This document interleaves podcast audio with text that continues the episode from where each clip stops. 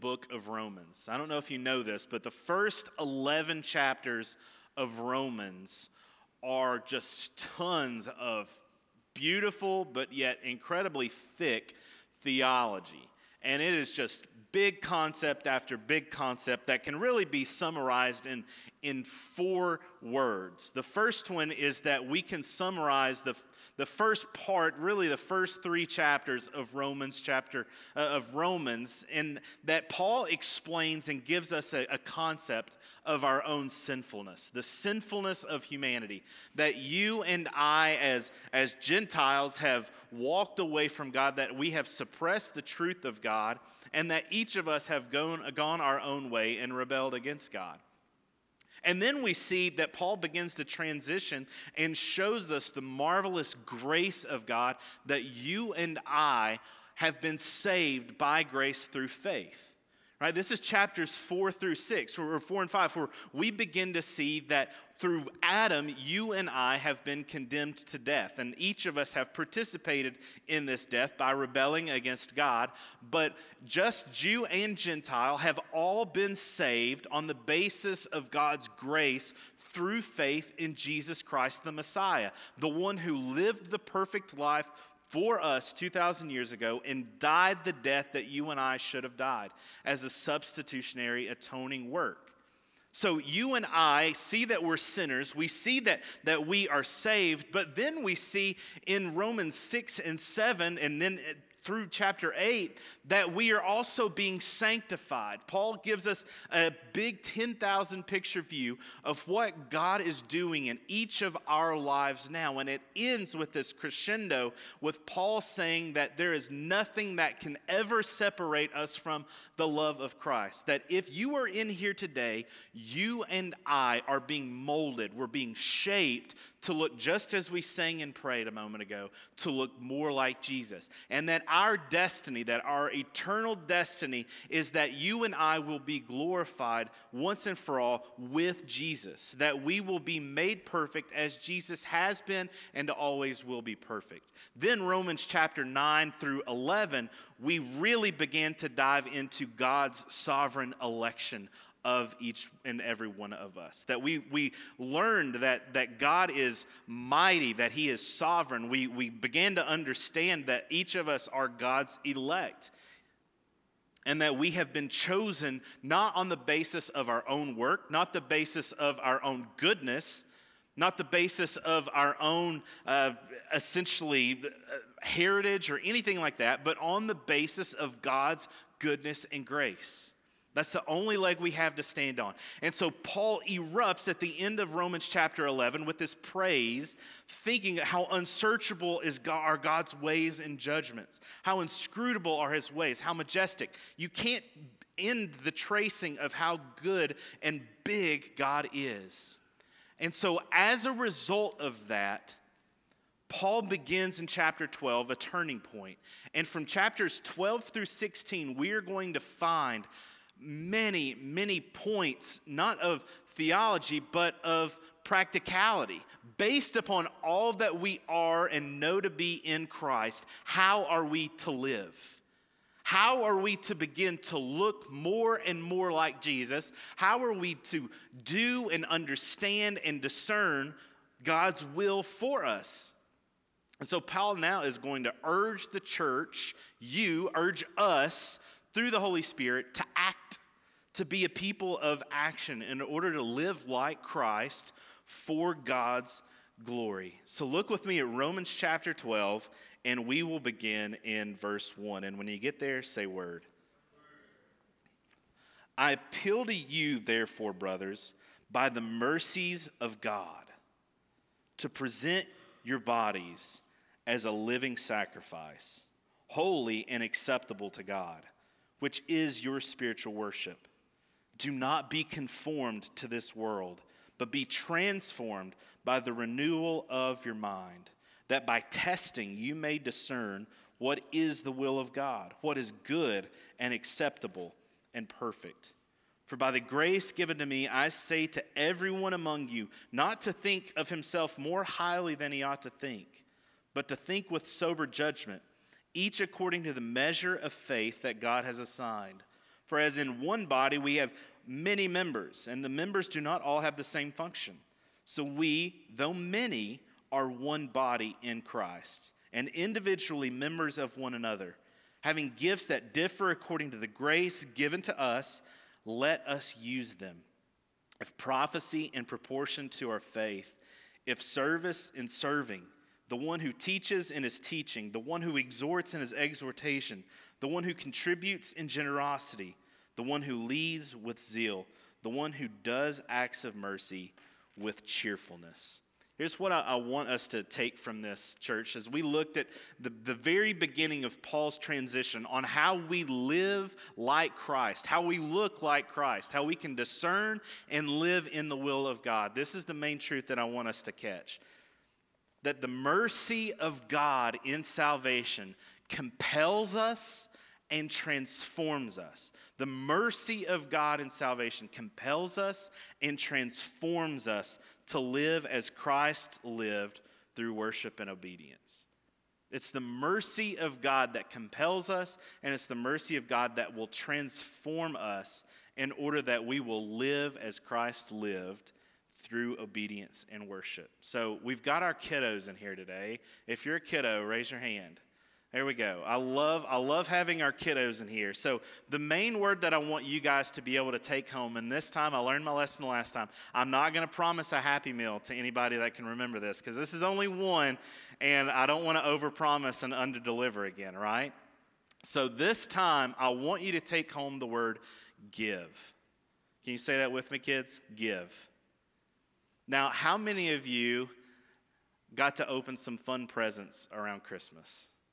Yeah, lots and lots of fun. James, I, I, asked him earlier, and he said his favorite gift to get was a trampoline. So he got a five foot trampoline that he can jump on. I asked Sophie, and she said that uh, she was being real polite next to next to her dad because he she said. Um, everything. I love everything equally. Steve, you didn't get a bad gift, man. Impressive. But oftentimes, we like to get rather than to give, don't we? We like to receive gifts on Christmas. How many gifts did you guys give? Maybe a couple? You gave a gift to your mom, maybe your dad, or something like that? Yeah. Yeah, well, there you go. Good for you, James. So we oftentimes we love to, to give rather than, or we love to get rather than to give. But Paul is calling us in this, in this text for you kiddos in here and for all of us today that he's calling ourselves to give ourselves in three ways, to three things. And the first way that Paul calls us to give ourselves, the way the mercy of God transforms us and compels us, is that he calls us to give ourselves to God. He calls us in the first couple of verses to give ourselves, to lay our lives down, to present ourselves to God.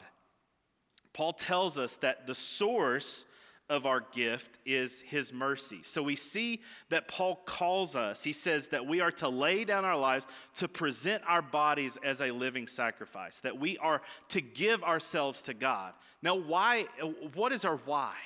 Why do we do that? Why are we compelled to do this? Paul gives us the source of our gift.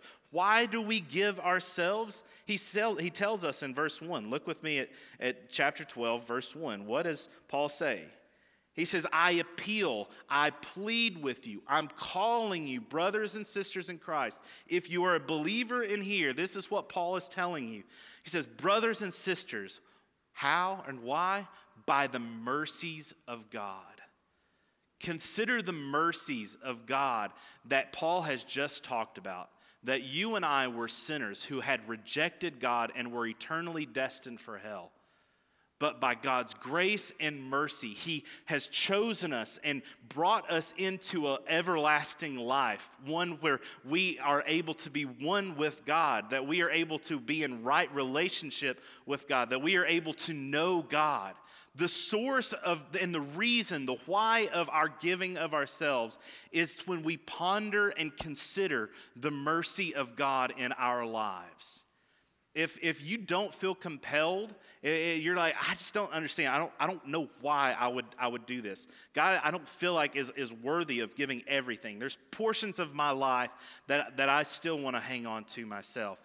then that means the mercy of God has not taken root in every single part of your life. Maybe you need to, eh, from this text, you need to just sit down and pray and ask God to show you how great His mercy is, that it would take root in your heart and transform you.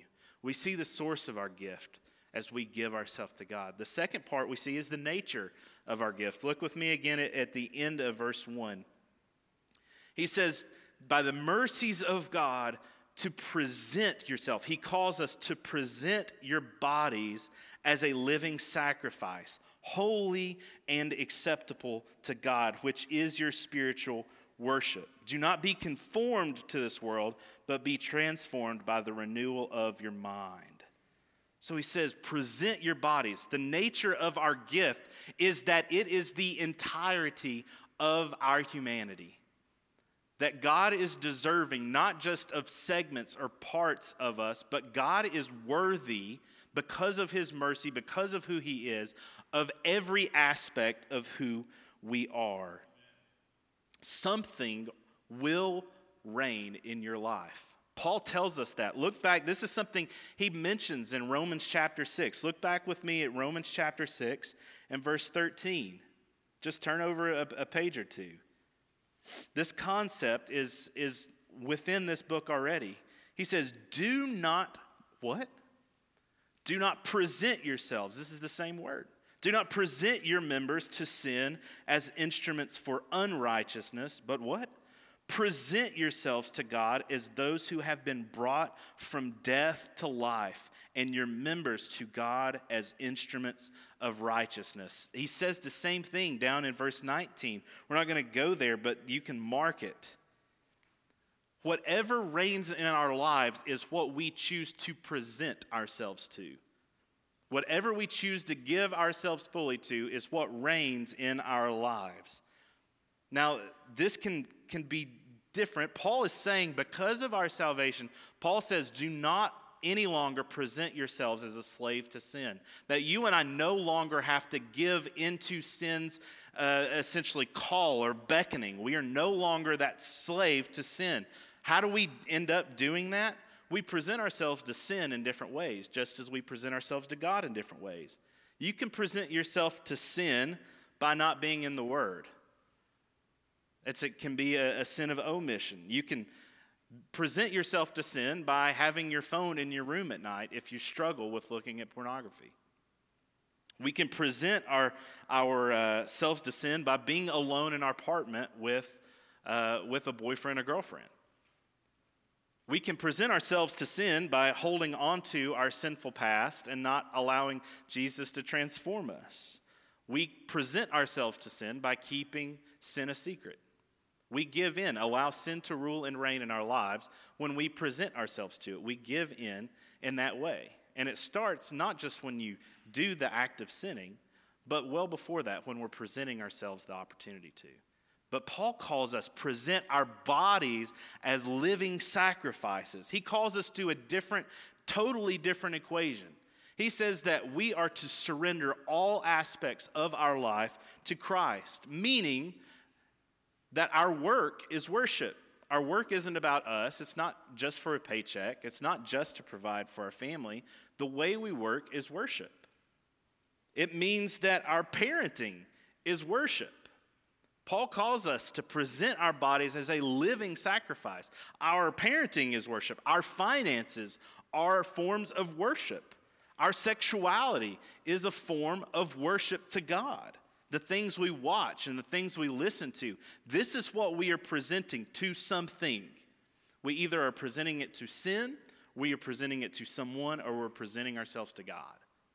Where are you presenting yourself? What are you presenting yourself to? What comes out of our mouth is a form of worship.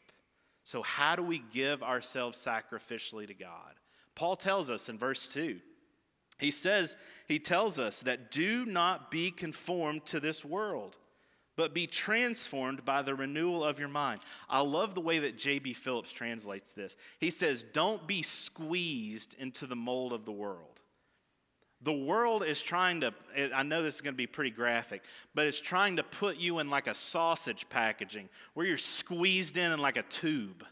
That's exactly what the world, the world is conforming, meaning it has pressures. Satan has set it up in a way that pressures, pushes in on us in the way, in, in, in everything in its thoughts and in the desires of the world, and the media. Everything is kind of coming and pressing against us, trying to conform us or mold us from the outside into what the world looks like and expects.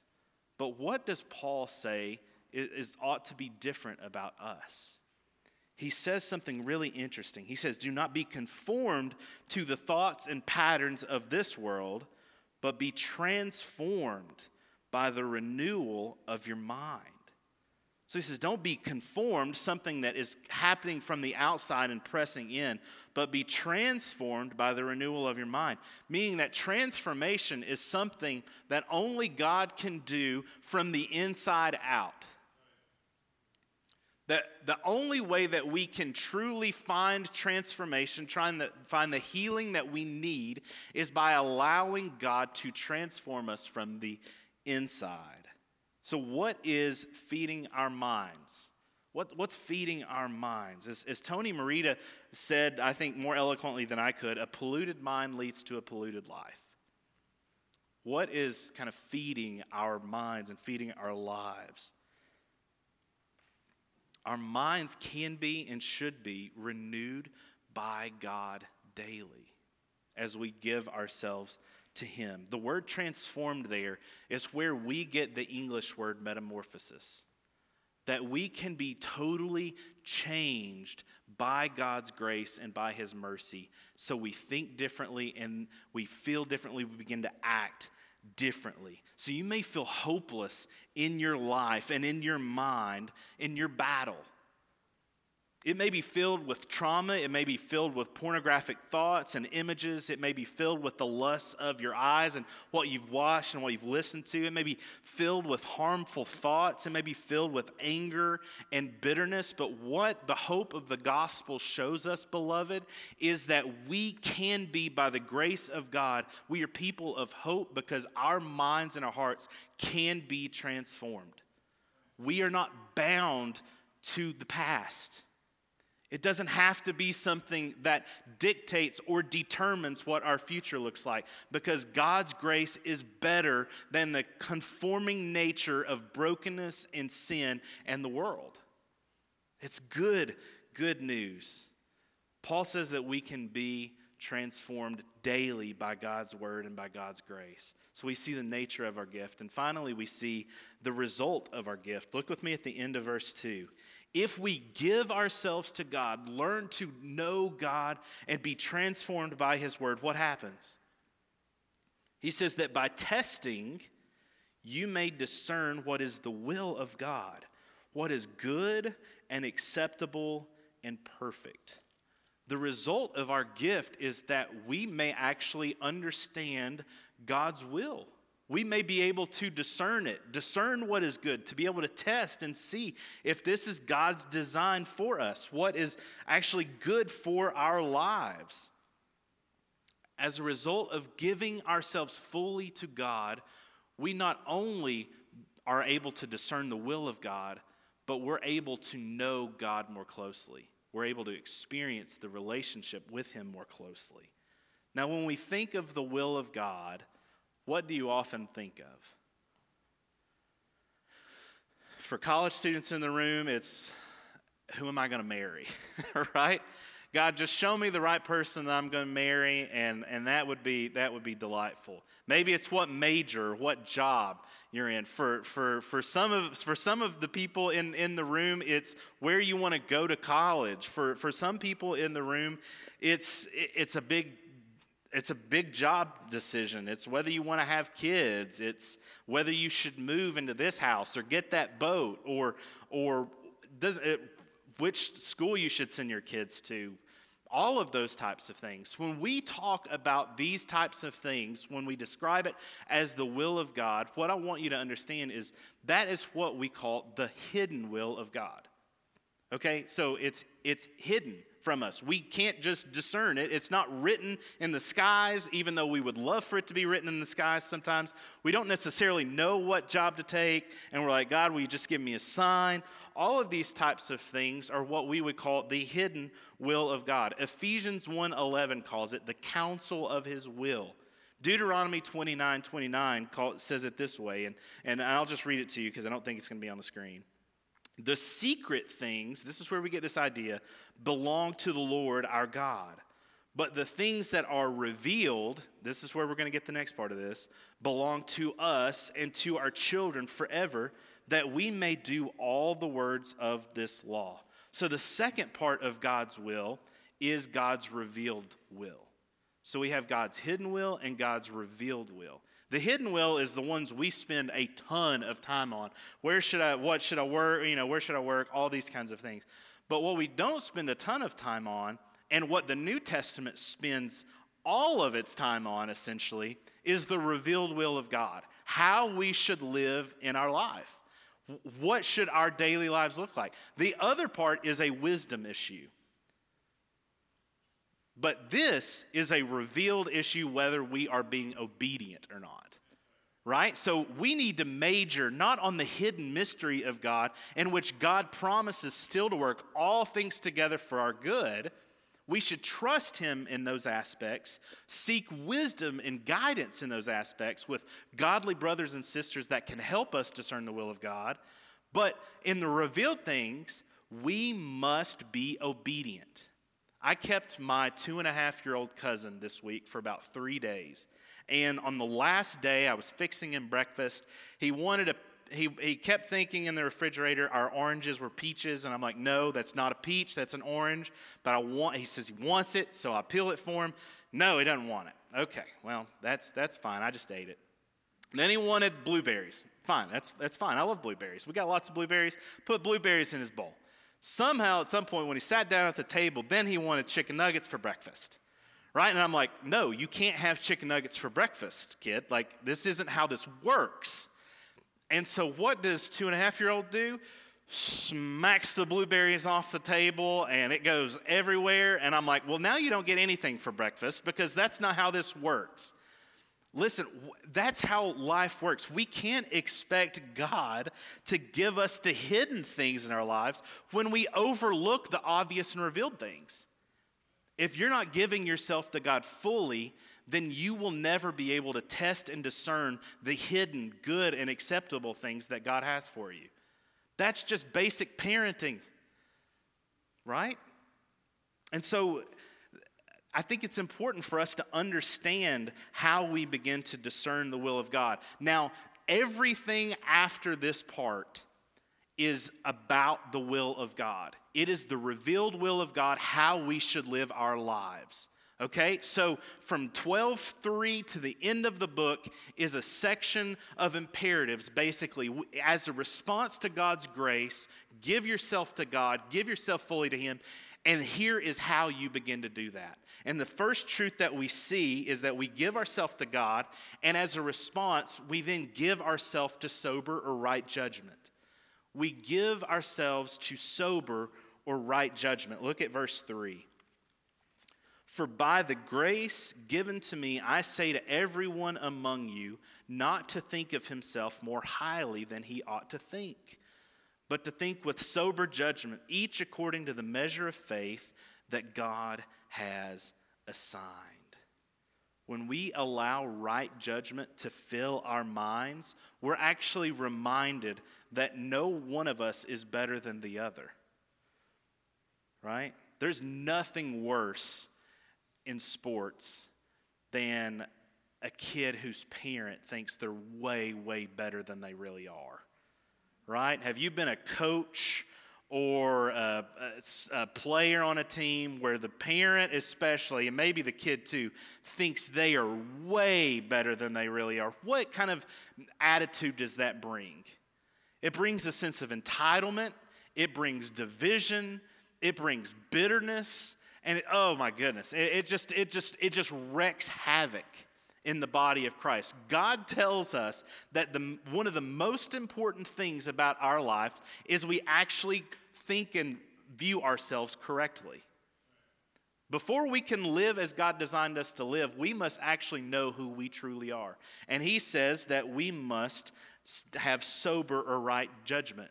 Nick Saban, famous coach, calls some of this stuff rat poison, right? He says when people begin to believe their own headlines, that it's rat poison.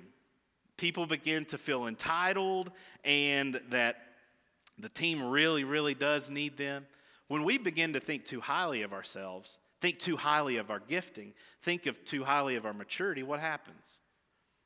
Then the, the body is, you know, they couldn't do anything without me. Without my preaching, this whole thing would, you know, that would shut down. That, that's, that's the kind of thing that really hurts the body of Christ.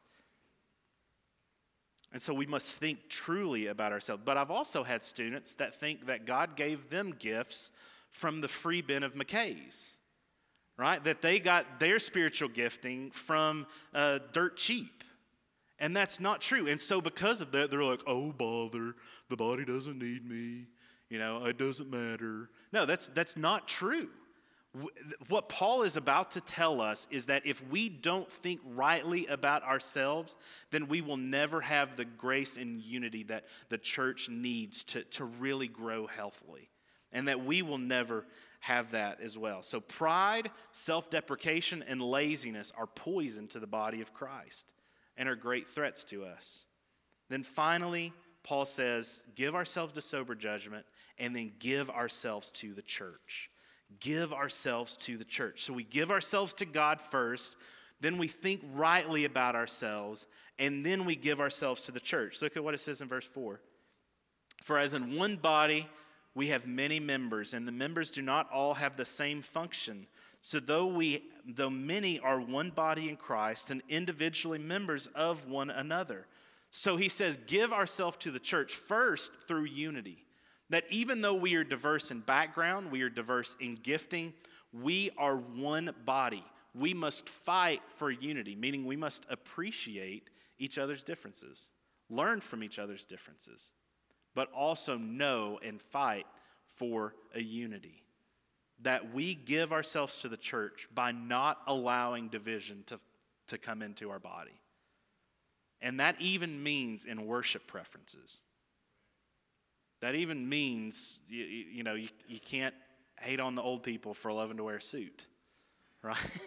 Those are those are small things but it's an important thing. We must appreciate and love one another fight for unity even if people have a different perspective. And then finally he says that we give ourselves to the church through serving. Look at me at verse 6 having gifts that differ according to the grace given to us let us use them if prophecy in proportion to our faith, if service in our serving, the one who teaches in his teaching, the one who exhorts in his exhortation, the one who contributes in generosity, the one who leads with zeal, the one who does acts of mercy with cheerfulness. We give ourselves to the church through serving. God did not design the church to be a, a place where we're just a bunch of seat warmers but we are servants. We must serve one another. And part of the way we discern and live out like Christ is we figure out and discover what those gifts are, and we immediately begin to serve in those capacities. He's saying that we can't expect to discern the will of God on other things until we begin to, to live as God designed the church to live. Right? So we must give ourselves to the church, not for our own benefit, but for the glory of God and the benefit of each other. Now, this is the time when I'm going to ask Lauren to bring up the, the baby in the hand because I know it's, it's, getting, it's getting late, and some of you have seen this before, some of you have not. Now, this is a hideous, I mean, just a hideous piece of porcelain. And some of you were around the first time that I've used this, but I used it in, in a very similar situation. Now, Lauren and I got this for a, a white Christmas gift, white elephant gift, uh, like five years ago now. And thankfully, there was a Chick fil A gift card in the butt of the baby. And um, otherwise, it would have been just overall terrible. But if you see this hand just sitting somewhere, you would think, Who has lost their ever loving mind having a piece of art of a big porcelain white hand that's curved like it's about to grab something? It's going to reach out and grab you. No one. That's insane, right? Now, also on the same level, who in the world would have a, a curved, weird looking, big eyed baby just sitting as a piece of art? No one, would they? But when put together, like the hand of God with a baby, what happens? It's weird, but it makes sense, right? And that's pretty much what the church is. It's kind of weird, but it makes sense because of Jesus, right? We need both hands and we need babies, right? This is what we, we need people to, to keep the babies, is what we need as a pulley for Emily. So, what we need in our lives is we need to discover and discern and then use our spiritual gifts. That's the first thing as Paul comes to, the, to essentially saying, give yourself to God.